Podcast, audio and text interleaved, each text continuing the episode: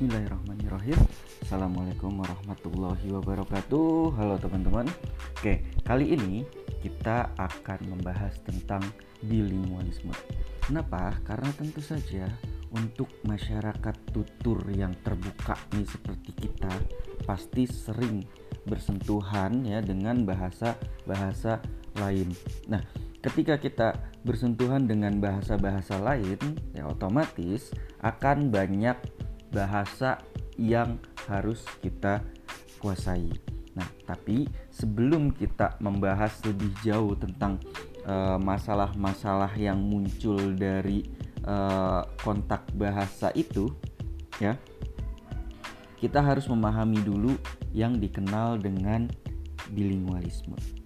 Ya, jadi yang dimaksud dengan bilingualisme ya kalau dalam uh, bahasa Indonesia ini mungkin dikenal juga dengan yang namanya kedwibahasaan. Jelas ya di situ ada dwi berarti dua. Gitu ya. bilingualisme juga dari kata bi ya. Bi, bi itu biasanya dua gitu ya. Lingual itu kan bahasa. Nah berarti uh, bilingualisme atau kedwibahasaan ini ya secara harfiah ini bisa kita pahami uh, bahwa bilingualisme atau kedwibahasaan ini adalah berkenaan dengan penggunaan dua bahasa atau dua kode bahasa. Nah, secara sosiolinguistik ya, secara umum bilingualisme itu diartikan sebagai penggunaan dua bahasa oleh seorang penutur dalam pergaulannya dengan orang lain secara bergantian. Nah, untuk dapat menggunakan dua bahasa dua bahasa ini ya, Tentunya seseorang harus menguasai kedua bahasa itu. Pertama, ya, bahasa ibunya sendiri atau bahasa eh, pertamanya. Ini kalau bahasa ibu atau bahasa pertama biasanya kita singkat dengan B1 ya bahasa pertama bahasa satu gitu. nah, dan yang kedua adalah bahasa lain ya selain bahasa yang pertama tadi itu karena bahasa lain berarti ini adalah bahasa yang kedua, kita singkat saja menjadi B2. Ya, bahasa kedua. Nah, orang yang menggunakan uh, kedua bahasa itu ini disebut dengan bilingual. Ya, dalam bahasa Indonesia ini disebut bahasawan. Jadi dia bisa dua bahasa.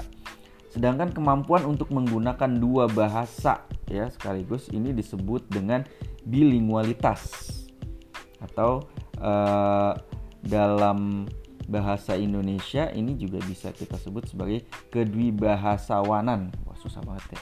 Ya intinya itu ya bilingualitas gitu ya. Nah, selain istilah bilingualisme ya dengan segala jabaran yang ada juga istilah multilingualisme. Kalau multi itu kan berarti dia udah lebih dari dua ya. Karena uh, bi itu dua, kalau multi itu banyak gitu ya. Nah ini kalau dalam bahasa Indonesia disebut dengan keaneka bahasaan jadi bahasanya lebih dari satu ini disebut dengan multi bahasa multilingualisme gitu ya.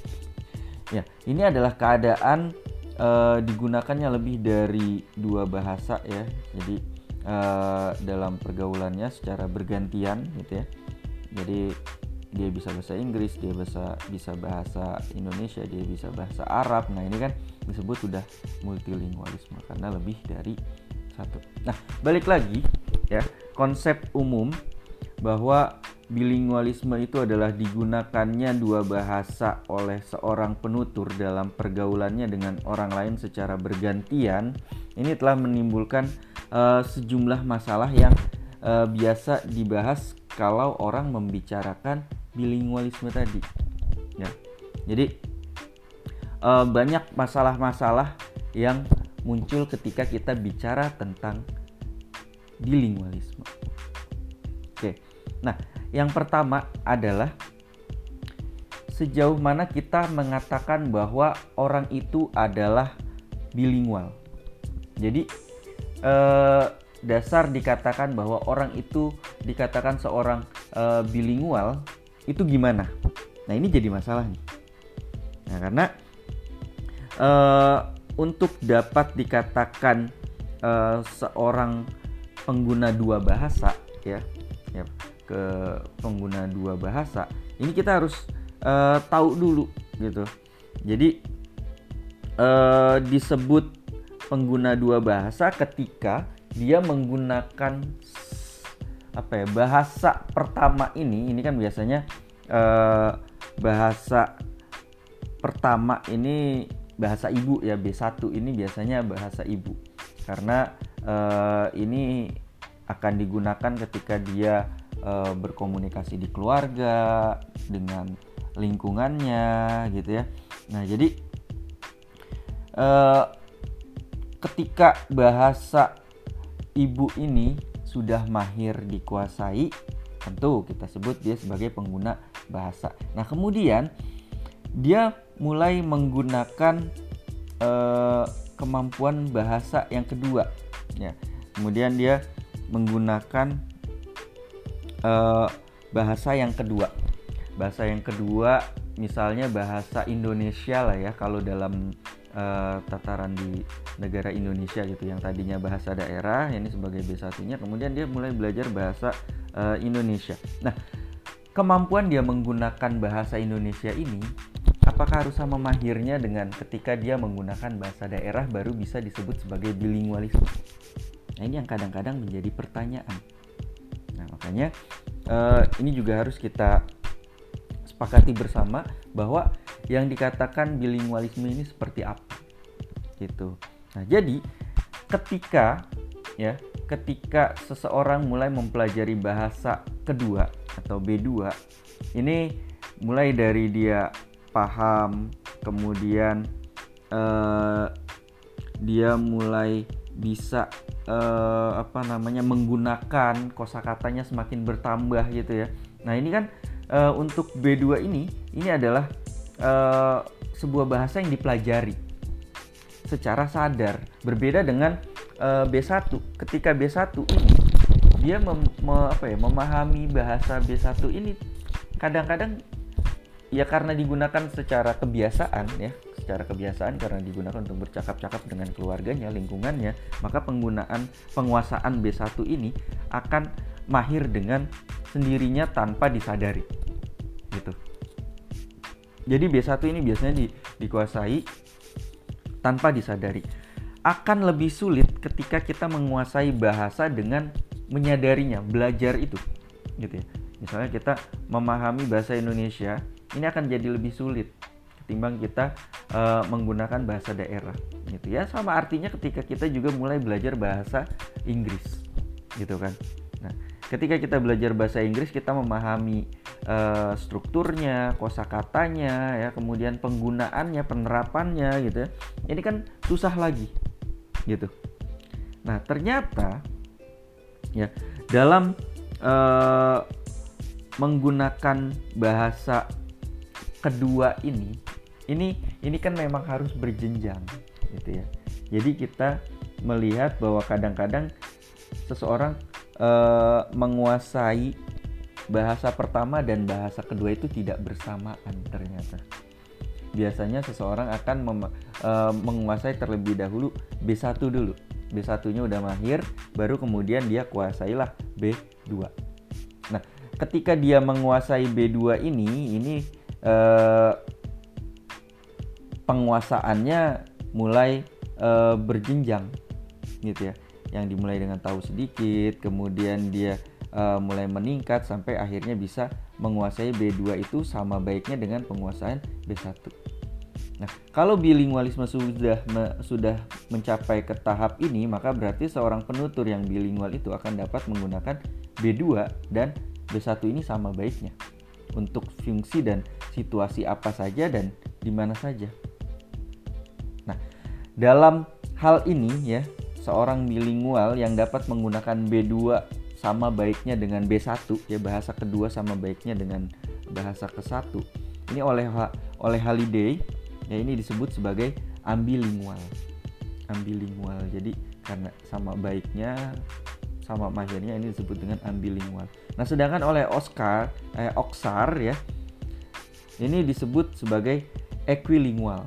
Equilingual dan oleh Debold ini disebut sebagai koordinat bilingual. Nah, namun seperti yang sudah uh, diceritakan sebelumnya bahwa penutur bilingual yang seperti ini, ini jarang ada sepertinya. Jadi uh, mahirnya itu sama, ini jarang ada. Yang ada dan biasa itu biasanya adalah ya penutur bilingual itu sama sama-sama baik dalam dua bahasa, tapi ya umumnya dalam ranah kebahasan tertentu aja.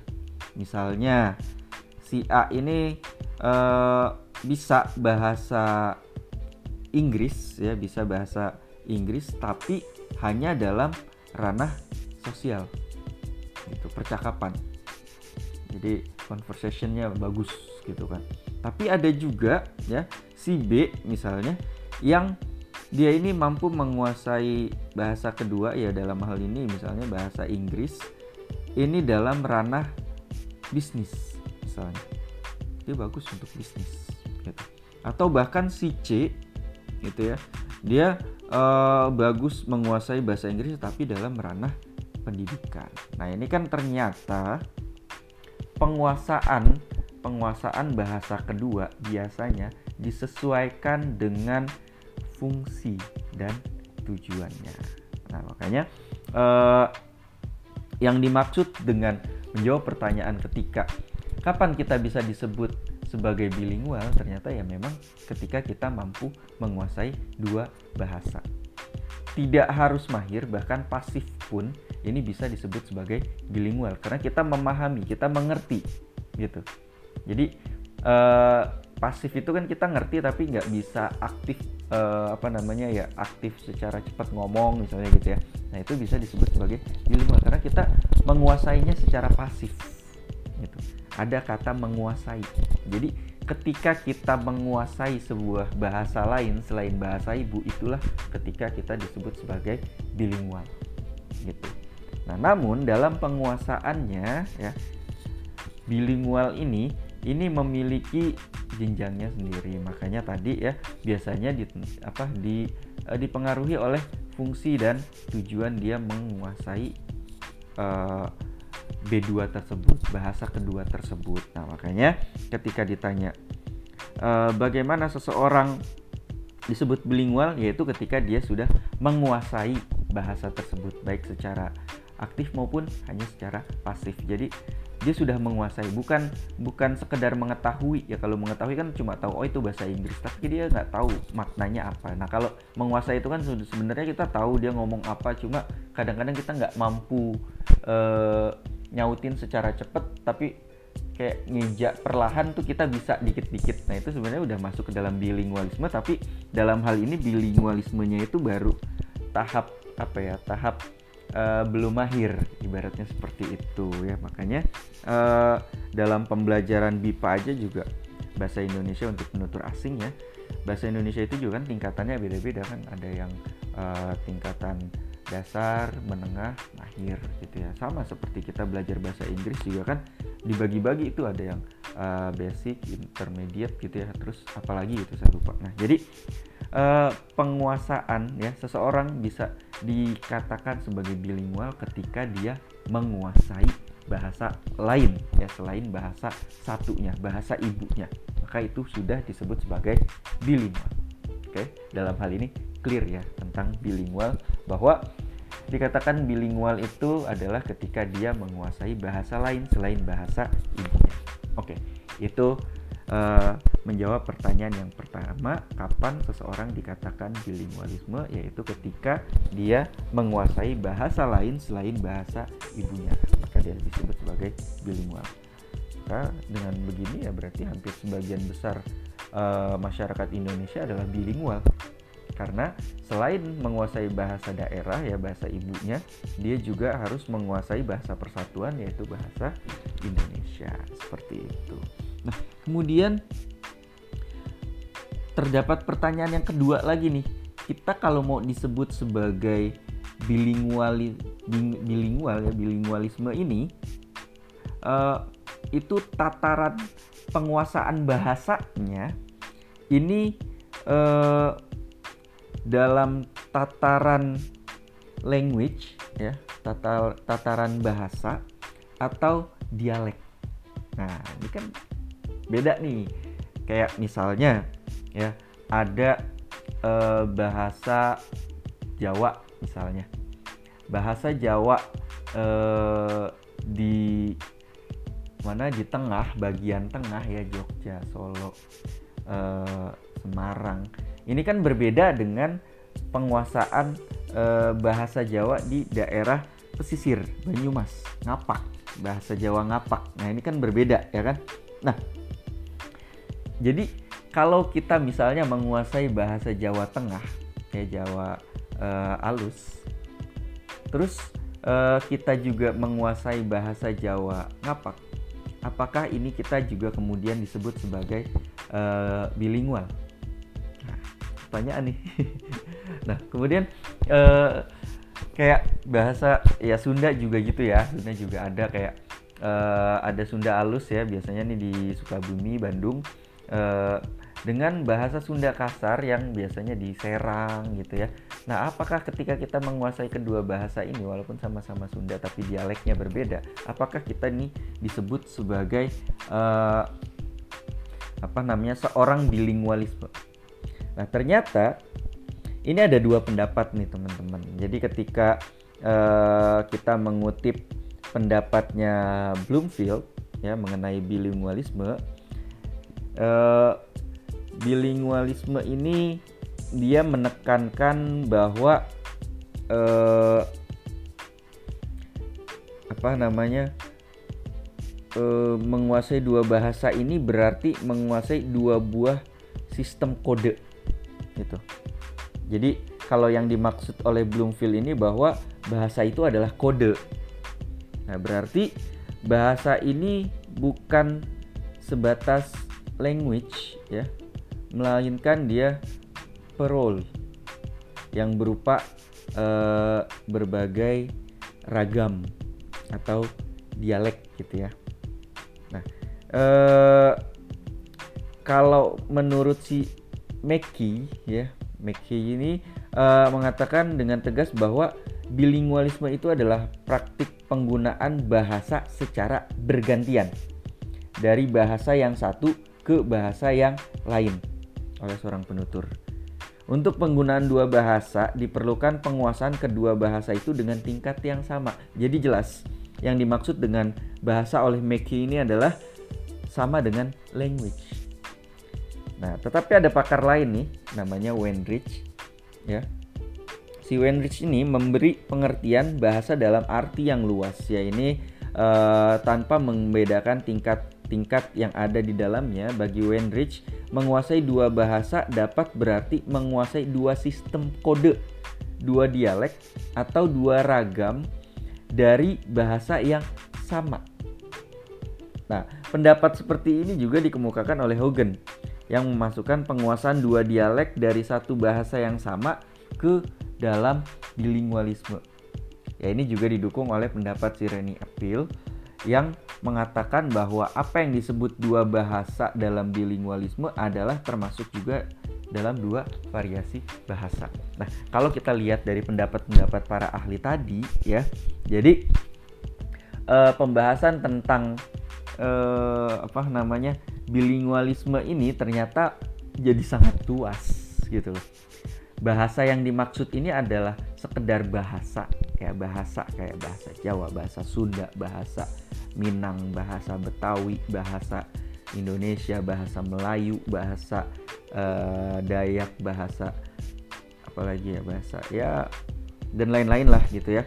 Ataukah termasuk di dalamnya juga masalah perolnya, masalah kode kodifikasinya dalam hal ini ya dialek atau ragamnya gitu. Nah ini ternyata jadi pembahasan yang panjang. Tapi kalau kita lihat tadi ya beberapa pendapat dari para ahli ternyata ketika kita bicara bahasa ini tidak bisa bicara bahasa itu ya secara global tapi juga harus uh, secara sistem gitu bahwa sistem bahasa. Jadi ketika sudah beda sistem beda kode nah maka kita sebut itu juga berbeda bahasa. Maka uh, dikatakan ya uh, bilingualisme ini bisa juga masuk ketika kita uh, menguasai ya menguasai eh, bahasa suatu masyarakat tutur. Nah kita bilangnya gitu aja berarti ketika kita mampu menguasai satu bahasa masyarakat tutur dengan masyarakat tutur lainnya gitu. Jadi uh, dalam hal ini berarti apa ya pandangan apa ya uh, uh, penilaian kita dalam melihat sebuah bilingualisme itu adalah bagaimana kita mampu berkomunikasi dengan masyarakat tutur yang satu dengan masyarakat tutur yang lain gitu. Jadi dalam hal ini dialek juga masuk. Jadi ketika kita mampu berbahasa uh, Jawa uh, alus ya Jawa Jawa alus tuh Jawa Jawa yang ada di tengah gitu ya Jawa di wilayah-wilayah Jogja dan segala macam. Tapi kita juga menguasai wilayah, bahasa Jawa yang untuk uh, di apa namanya bahasa Jawa ngapak. Nah ini berarti kita udah masuk ke dalam bilingualisme begitu juga ketika kita menguasai bahasa Jawanya Madura gitu kan. Nah, ini beda lagi kan kodenya. Nah ini juga berarti kita uh, sudah termasuk dalam bilingualisme. Oh kalau kayak gitu kita multilingualisme dong gitu ya. Nah ternyata ternyata seperti itu gitu. Nah itu uh, untuk bisa disebut uh, bilingualisme yaitu ternyata seperti itu aja udah cukup gitu. Jadi pertanyaannya adalah kapankah kita disebut sebagai seorang bilingual yaitu ketika kita mampu menguasai satu bahasa masyarakat tutur dan bahasa lain yang digunakan oleh masyarakat tutur lainnya gitu jadi pandangannya di sini dalam hal ini adalah masyarakat tuturnya. Kira-kira seperti itu. Nah, itu ya. Jadi e, kalau pertanyaan pertama tadi e, kapan kita disebut e, apa namanya bagaimana kita disebut bilingualisme itu ya ketika kita mampu memahami bahasa yang lain gitu ya. Dan terus yang kedua adalah objek uh, bilingualisme itu ketika kita bisa menguasai apa bahasanya itu secara apa gitu ya. Ternyata ini adalah secara ya dialek pun kita disebut sebagai bilingualisme. Gitu. Yang kedua. Nah, yang ketiga adalah uh, kapan ya? Kapan uh, seorang bilingualisme itu menggunakan bahasa yang dikuasainya gitu. Nah, sebenarnya masalah inilah yang kemudian ya yang kemudian membuat banyak uh, apa namanya masalah lain dalam bilingualisme. Jadi ketika ditanya uh, waktu penggunaan uh, bahasanya oleh si uh, bilingual bilingual ya seorang uh, penutur bilingual ini yang akan jadi masalah. Nah, makanya nanti ini akan ada kaitannya dengan diglosia, kaitannya dengan uh, campur kode, alih kode, kaitannya dengan uh, interferensi, integrasi, konvergensi dan pergeseran bahasa. Nah, ini ini kaitannya di sini sebenarnya. Jadi uh, bagi seorang penutur ya, bilingual ini uh, apa ya ini penggunaannya kadang-kadang ya kadang tergantung fungsinya, kadang tergantung situasinya, kadang tergantung aturannya gitu. Nah jadi eh, kalau ditanya kapan seorang penutur bilingual ini menggunakan bahasa keduanya, ini banyak hal yang mempengaruhi dan inilah yang akhirnya eh, pembahasannya jadi meluas gitu ya. Jadi uh, apa ya uh, penggunaannya lebih meluas gitu ya. Jadi kayak uh, misalnya misalnya seseorang yang bisa menggunakan bahasa Indonesia ya di wilayah perdesaan uh, perdesaan yang masyarakat tuturnya menggunakan bahasa Jawa misalnya ya secara uh, apa namanya komunikasi pasti mereka akan banyak menggunakan bahasa Jawa. Kemudian uh, ketika uh, bahkan ngajar pun mungkin nih ya tanpa disadari kadang-kadang gurunya masih menggunakan bahasa Jawa gitu. Nah, kapan dia menggunakan B2-nya bahasa keduanya yaitu bahasa Indonesia? Ternyata mungkin ketika ya, ketika situasinya dirasa harus menggunakan situasi yang formal gitu. Nah, jadi dilihat situasinya. Ketika dia harus uh, berada dalam situasi yang formal, dia gunakanlah bahasa Indonesia gitu.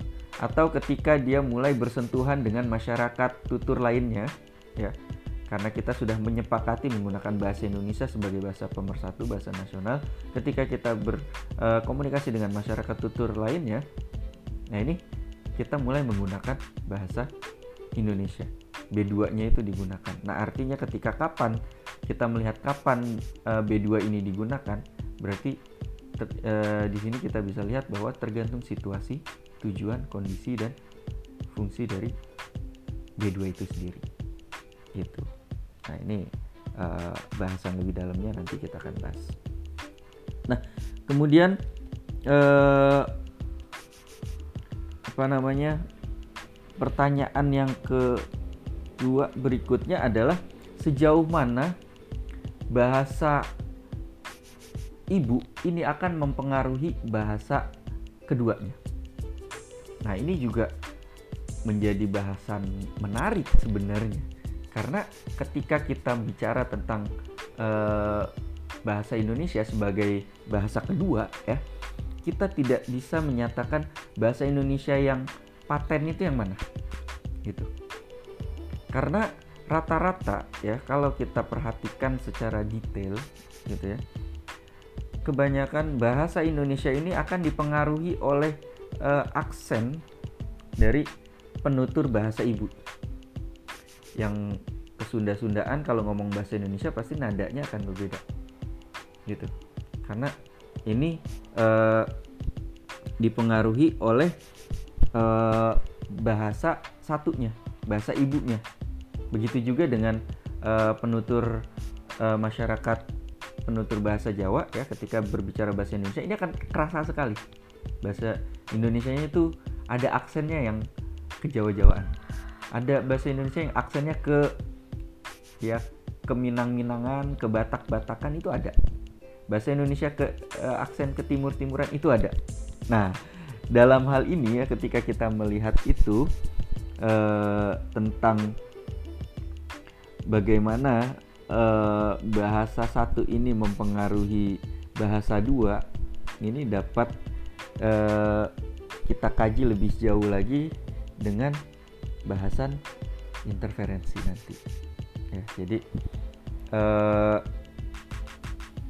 ternyata bahasa satu ini mempengaruhi ya baik dalam tataran fonologi, morfologi, sintaksis maupun tataran leksikonnya untuk penguasaan kita dalam penguasaan bahasa dua gitu ya. Sebenarnya nggak di Indonesia aja gitu ya. Kalau kalian lihat di India ya ketika dia menguasai apa bahasa bahasa negaranya ini kan bahasa Inggris ya bahasa Inggris. Kemudian dia ada aksen aksen Indianya gitu. Nah jadi kelihatan bahasa Inggris aksen India itu mana sama kayak kita uh, bahasa Indonesia aksen Jawa aksen Sunda aksen uh, Batak aksen uh, Minang aksen Timur ya aksen aksen ya pokoknya ketara gitu loh. Nah jadi dalam hal ini ya ternyata memang uh, penguasaan B2 biasanya juga uh, dipengaruhi oleh bahasa sebelumnya yang dia lebih kuasai seperti itu. Jadi penguasaan B2 lebih banyak kadang-kadang uh, dipengaruhi ya dalam hal ini diintervensi oleh penguasaan B1-nya. Kira-kira seperti itu. Nah, tapi uh, mungkinkah seorang uh, penutur ya B2 ini ini akan mempengaruhi B1-nya. Ya kalau kita bicara seperti itu, ini mungkin saja terjadi. Ya, mungkin saja terjadi ketika dia uh, lebih banyak menggunakan B2-nya, bahasa keduanya ketimbang bahasa satunya. Gitu. Jadi dibalik ya. Kalau biasanya normalnya itu kan B1-nya mem mempengaruhi B2, tapi ada saatnya di mana B2 ini ternyata mempengaruhi B1 karena kadang dia malah lupa kosakata B1-nya diganti dengan kosakata B2-nya. Contohnya apa? Anak jaksel. Bahasa jaksel ini ya. Ini kan fenomena menarik dikaji dalam tataran bilingualisme ini ya tentang bagaimana orang ngomong bahasa Indonesia tapi yang diselipin itu bahasa Inggris B2-nya. Gitu kan? dia menyadari dia sedang uh, berbicara bahasa Indonesia tapi dalam hal ini dia uh, terpengaruh oleh B2-nya gitu jadi yang terpengaruh itu B1 nya. Oleh B2 gitu. Jadi kehilangan kosakata diambil B2 nya gitu.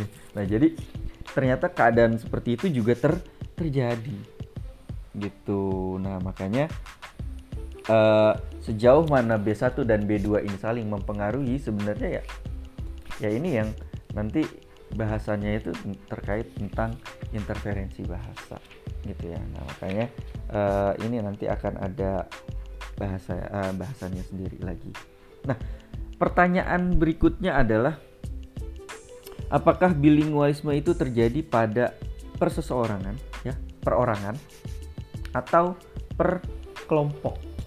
Gitu. Kita sering ngomong nih bilingualisme bilingualisme tapi tataran bilingualisme ini sebenarnya dalam ranah perorangan atau masyarakat tutur sih sebenarnya dalam ranah kelompok sih sebenarnya. Nah ini juga perlu kita luruskan pemahamannya, gitu. Jadi bilingualisme ini bisa kita sebut sebagai penguasaan bahasa individu, bisa juga kita katakan sebagai bahasa penguasaan bilingualisme secara kelompok, gitu. Misal eh, kalau secara individu ini ya jelas ketika ada teman kamu atau kamu sendiri yang mampu menguasai bahasa ibunya, kemudian bisa ngomong bahasa Indonesia, bisa menguasai bahasa Korea, bahasa Jepang, biasanya bahasa asing yang sifatnya uh, globalisme ya. Nah ini ini yang disebut dengan uh, bilingualisme dalam tataran individu, karena dia menguasai bahasa dua ya bahasa selain bahasa ibunya ini ini untuk pengembangan dirinya sendiri agar dia mampu berkomunikasi dengan masyarakat tutur yang lain. Tapi adakah bilingualisme dalam tataran eh, kelompok masyarakat? Ya ternyata ada, gitu. Ternyata ada. Contohnya di mana? Ya di negara kita ini. Ternyata negara ini, negara kita ini termasuk dalam bilingual yang eh, tatarannya itu dalam tataran masyarakat tuturnya dalam kelompoknya. Kenapa? Karena di dalam ranah yang sempit ya penutur uh, sempit kadang dia menggunakan bahasa daerahnya masing-masing. Tapi ketika uh, mereka mulai bercakap-cakap dalam tataran yang lebih luas ya, tataran yang lebih luas, mereka menggunakan bahasa Indonesia. Nah, jadi tataran kelompok masyarakat Indonesia ini ya kita bicara masyarakat Indonesia bukan masyarakat Sunda bukan masyarakat Jawa tapi masyarakat Indonesia ini ini termasuk masyarakat yang kelompok masyarakat yang bilingual karena dia harus menguasai bahasa daerah dan bahasa Indonesia B1 bahasa daerahnya sendiri dan B2 ini adalah bahasa Indonesia seperti itu. Nah, jadi kalau kita bicara tentang apakah bilingualisme bilingualisme ini terjadi pada tataran individu? Iya, ketika ini kita melihatnya sebagai sosok individu yang mau mengembangkan diri gitu ya pengembangan diri agar dia bisa berkomunikasi uh, untuk belajar, untuk berdagang, berbisnis dan segala macam. Tapi kalau kita juga melihat bilingualisme ini dalam tataran sebuah masyarakat tutur, ini juga iya. Yaitu tentang bagaimana uh, masyarakat tutur ini mampu menguasai ya bahasa ibu dan juga bahasa negara. Nah ini kan banyak ya bahasa-bahasa e, negara yang selain bahasa ibu. Jadi kalau kita lihat juga kayak di India, di Malaysia, nah ini juga kan sebenarnya adalah masyarakat bilingualisme. Karena kalau kayak di Malaysia mereka harus e, selain bisa berbahasa Melayu, mereka juga bisa berbahasa Inggris gitu. Ya kayak kita selain bisa berbahasa daerah masing-masing ya bahasa ibu, juga harus bisa bahasa Indonesia. Nah, cuma ini ada yang menarik lagi nih. Keadaan di dalam masyarakat di mana adanya perbedaan penggunaan bahasa ya berdasarkan fungsi atau perannya masing-masing menurut konteks sosialnya. Ya, konteks sosial ini dalam hal ini misalnya kayak eh, kalau sesama apa namanya ya tadi ya sesama masyarakat penutur bisa menggunakan bahasa tuturnya. Misalnya kayak masyarakat Sunda saling ngomong pakai bahasa Sunda. Tapi ketika walaupun masyarakat Sunda ini sudah berada di bangku DPR ya mereka harus berbicara dengan menggunakan bahasa Indonesia. Itu tersistem gitu mereka sadar itu tersistem. Nah kejadian ini ya dalam sosiolinguistik ini yang dikenal dengan sebutan diglosia. Itulah mengapa tadi saya bilang bahasan tentang bilingualisme ini menjadi kompleks karena banyak pertanyaan-pertanyaan yang menyertai tentang bilingualisme. Nah, pertanyaan-pertanyaan tersebut kemudian memunculkan bahasan-bahasan yang berbeda lagi untuk dibahas. Nah, maka berikutnya nanti kita akan bahas tentang uh, diglosia, kita akan bahas tentang alih kode, kita akan bahas tentang campur kode, kita akan bahas tentang interferensi, kita akan bahas, bahas tentang integrasi, kita akan bahas tentang konvergensi, dan kita akan bahas tentang pergeseran bahasa. Bagaimana pembahasan tersebut? Pokoknya ikuti terus di ruang Rosadi. Saya Niki Rosadi, sampai sini perjumpaan kita. Terima kasih. Wassalamualaikum warahmatullahi wabarakatuh.